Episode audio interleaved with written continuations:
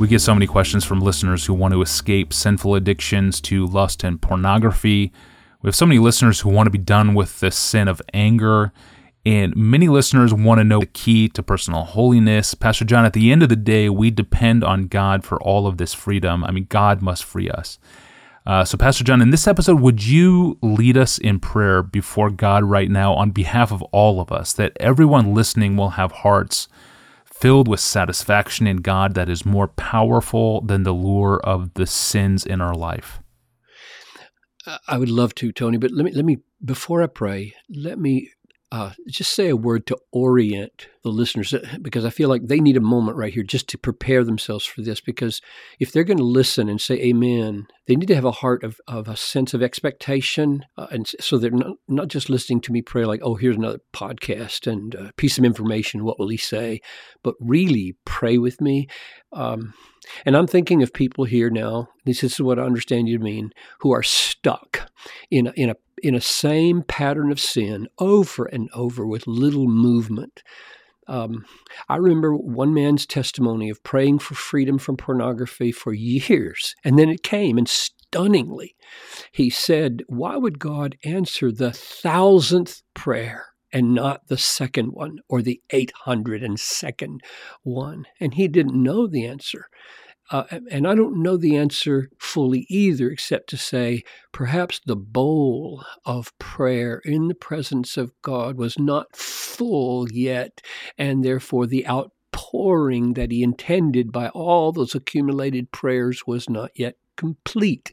There are mysteries in this. And in other words, this, this prayer that I'm about to pray might be the 1000th prayer that fills the bowl. Nothing unique about the prayer just happens to be the last one in the bowl. And, and then God pours it out on the people that are listening. That would be my heart's desire.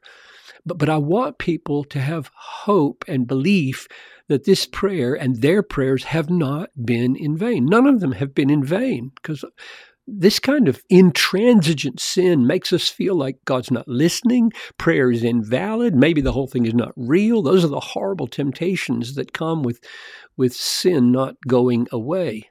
God answers prayers in two sorts of ways one with dramatic overnight deliverances, and he answers prayers by putting in place series of events and influences which culminate in a change slowly or suddenly. In fact, as I read the Bible, that process of sanctification is is normal.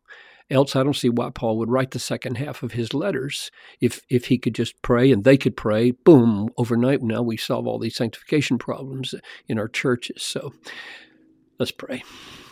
Father, you have heard our heart's desire for this prayer, and I want to begin by praising you as a perfectly holy, transcendently pure, high, lifted up above all temptation and all sin and all limitations kind of God that you are. I praise you as an infinite God of knowledge and infinite in power and infinite in goodness. We don't come to you because you need us. You don't need us. You are not served by human hands as though you needed anything, but you give life and breath and everything, including this prayer right now. You are the fountain, and we're thirsty. You're the bread, and we're hungry. You're the wisdom, and we're the foolish ones. You are strong, and we are weak and needy. You are righteous, we are guilty, and you are the treasure we long for, and we are bankrupt and poor. That's the way we come. We take refuge in your grace in your righteousness, in your Son. We, we don't ask anything because of our merit.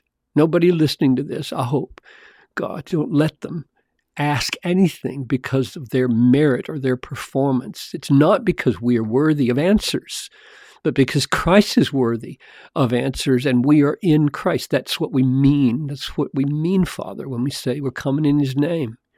So, for His sake, because of His blood, because of His righteousness, Father, and for His glory, we're asking now, deliver us, O Lord, from our bondage to the besetting sins of our lives.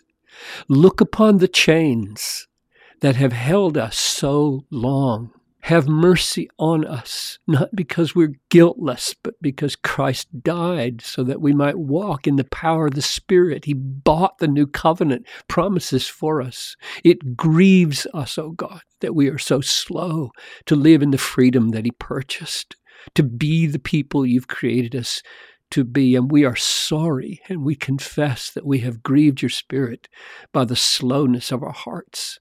Open the eyes of our hearts to see and to savor at new and powerful levels the beauty of holiness and purity and patience and meekness and forbearance, the beauty of Christ. Break our addiction to worldly pleasures and sinful responses to people like wives or husbands or children who frustrate us. Break our worldly responses of anger or of lust or of greed. We're tired of being jerked around by the impulses of lust and anger and covetousness.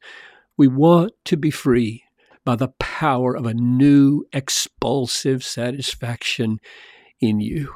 Oh, sweeten, sweeten our souls with grace. Make us quick to hear, slow to speak, slow to anger, ready to forgive as we've been forgiven, and eager to make peace by being wronged if necessary. Help us not to have to have the last word in any kind of dispute.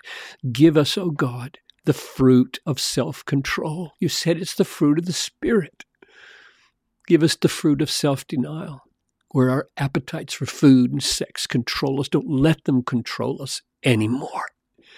We hate being enslaved by anything or anyone but Christ. Deliver us for your name's sake. Save us for your name's sake. Fill us with all conquering joy.